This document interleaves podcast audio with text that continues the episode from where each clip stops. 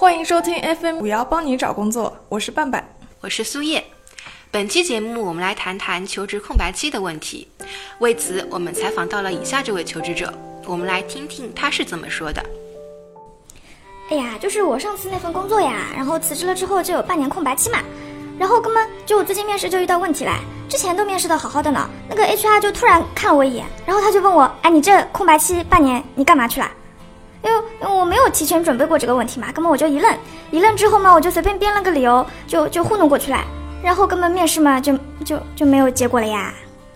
其实，在大多数面试官眼中，职业空白期并不可怕。可怕的是应聘者的回避、掩盖、撒谎。之所以提出对于空白期的质疑，面试官就是想知道以下这三个方面的问题：第一，这段空白期对你的业务技能造成了多少的影响？你是否可以很快进入工作状态呢？第二，你当下的综合能力是否适合这个职位？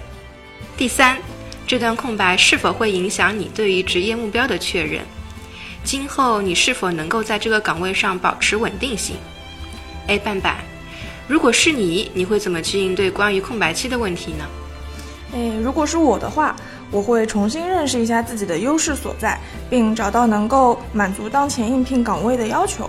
嗯，比如说我在空白期的时候参加了一次和这个岗位相关的培训。那么接下去我会明确，我现在是已经可以快速进入工作状态了。嗯，打比方说啊，不是真的啊。嗯，比如说我在空白期之间生了个娃，那我就应该告诉面试官，我现在已经是可以平衡家庭和工作了。那么最后我会总结一下，说明呃说明一下这段空白期对我来说很宝贵。嗯，我会利用这段时间对自己的职业跟人生进行一下思考，也能够对自己更加负责。嗯，也能做出更加成熟的决定。好。本期节目到此结束，有更多职场困惑，欢迎来到前程无忧论坛 b b s 五幺九八点 com 寻求帮助。这里是 FM 五幺帮你找工作，我是苏叶，我是半半，我们下期节目再会。